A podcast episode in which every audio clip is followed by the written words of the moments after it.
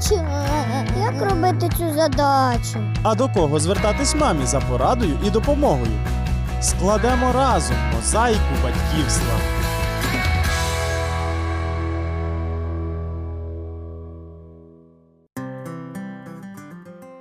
Вітаю! Сьогодні у центрі нашої уваги важливий етап у житті піврічної дитини перехід на дорослу чи майже дорослу їжу. Мамо, це для тебе.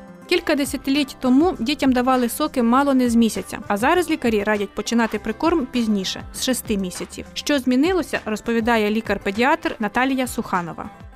Это практика цивилизованного мира, если сказать нововведение, хотя мне кажется, наоборот, это обращение к природе. Э, Пришли не так давно, приблизительно в 2008 году, и э, встретили активное сопротивление не только со стороны родителей, но и со стороны медицинского персонала. Доводы введения более позднего прикорма, они достаточно аргументированы. До 6-месячного возраста э, у ребенка, как правило, нет зубов, и каким-либо другим способом он не может целенаправленно получить пищу. Э, Движения его не координированы, он, как правило, еще не умеет сидеть и использовать свои руки для того, чтобы получить пищу, он не может.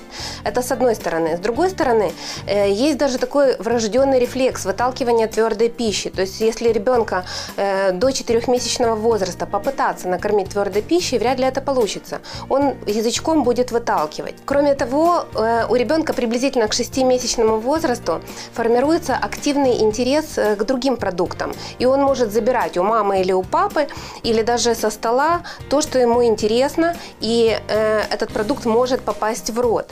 И мне кажется, нормально не только э, разнообразить рацион э, ребенка, но и сформировать у него правильное пищевое поведение. Все энергетические потребности ребенка, потребность в основных питательных компонентах и вспомогательных, то есть витаминах, микронутриентах, ребенок удовлетворяет грудным молоком приблизительно до 6-месячного возраста. Кожна дитина індивідуальна і має свої особливості розвитку. Іноді прикорм можна почати трохи пізніше, але дитині має бути не менше п'яти місяців. В окремих випадках введення нових продуктів доцільно дещо відкласти. Во-первых, нужно ориентироваться на э, признаки э, готовности к ведению прикорма у конкретно каждого ребенка. То есть, есть ли у вашего ребенка первые зубки, появились ли они, есть ли навык сидеть, э, есть ли интерес к продуктам питания. И эм, если все эти признаки присутствуют, э, безусловно, такому ребенку можно предложить э, блюдо прикорма, если состояние здоровья его позволяет. Э, Иногда э, отклонение в состоянии здоровья является противопоказанием к введению прикорма. Кроме того, э, сам процесс прорезывания зубов э, может затруднить введение прикорма. Как правило, детки, у которых режутся зубки, отказываются от блюд прикорма в пользу грудного молока.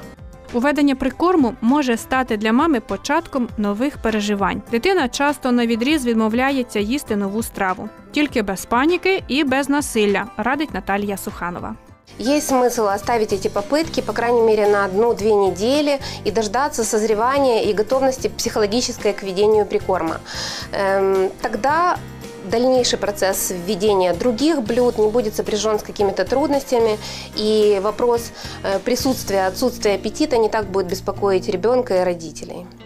Якщо дитина добре набирає вагу і отримала достатньо грудного молока у перші 6 місяців, прикорм, як правило, починається із овочевого пюре або суфле, і вже потім поступово додаються інші продукти.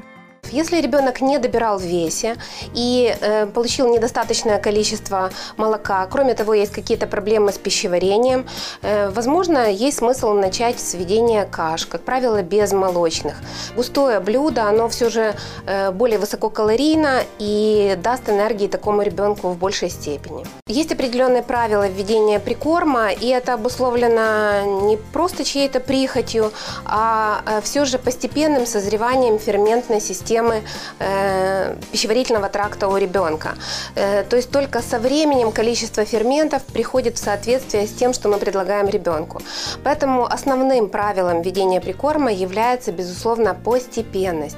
То есть, как правило, знакомство с продуктом начинает с 5 грамм, с одной чайной ложечки, и потом постепенно в течение недели объем прикорма доводят до рекомендованного. Желательно ориентироваться на общее состояние ребенка, на состояние его кожи, ложи, стула, на изменение его поведения, на то, насколько он вообще готов, то есть не отказывается ли он от этого блюда прикорма. И э, каждый новый продукт предлагать не раньше, чем э, через 3-4 дня после введения предыдущего продукта, соблюдая правила постепенного увеличения объема и постепенного введения новых компонентов питания. У зв'язку з прикормом виникає ще ряд запитань: зокрема, чи потрібно додавати сіль у дитячі страви, та чи потребує дитина додаткового прийому вітамінів. Слухаємо, що скаже лікар. Соль, хотя является необходимым компонентом питания, но все же э, в необходимых количествах она входит в состав и овощей, и фруктов, как это ни странно звучит, и зерновых продуктов. Э, маленький ребенок, который получал исключительно грудное молоко, не избалован э, такими стимуляторами, и поэтому э, солей, которые находятся в крупах, овощах, ему вполне достаточно. То есть такие стимуляторы, как соль, сахар, ребенку первого года не необходимы. Эм, мы живем э, в умеренных широтах, и э, количество солнечного света в нашей, э, в нашей местности недостаточно для синтеза, ну, на самом деле, одного витамина. Это витамина D.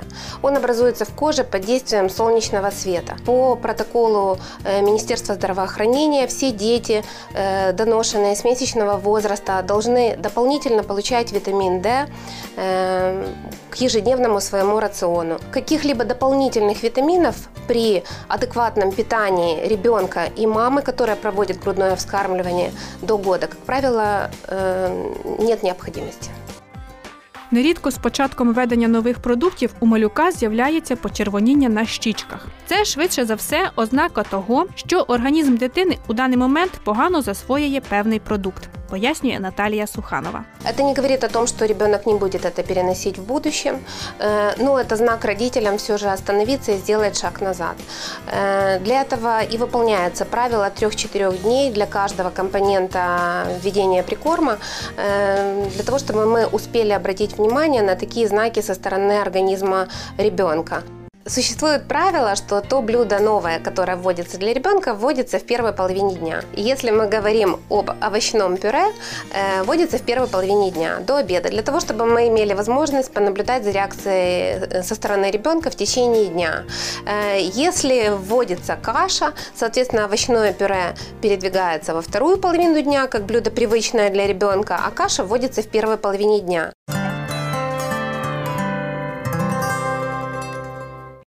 Отже, тихше їдеш, далі будеш. Прислів'я старе, але дуже влучне, коли мова йде про знайомство дитини із кулінарним розмаїттям. А що малечі точно піде на користь, так це спокійна, нагодована, виспана і щаслива мама. Бажаю, щоб вам ніщо не завадило бути саме такою. Почуємося.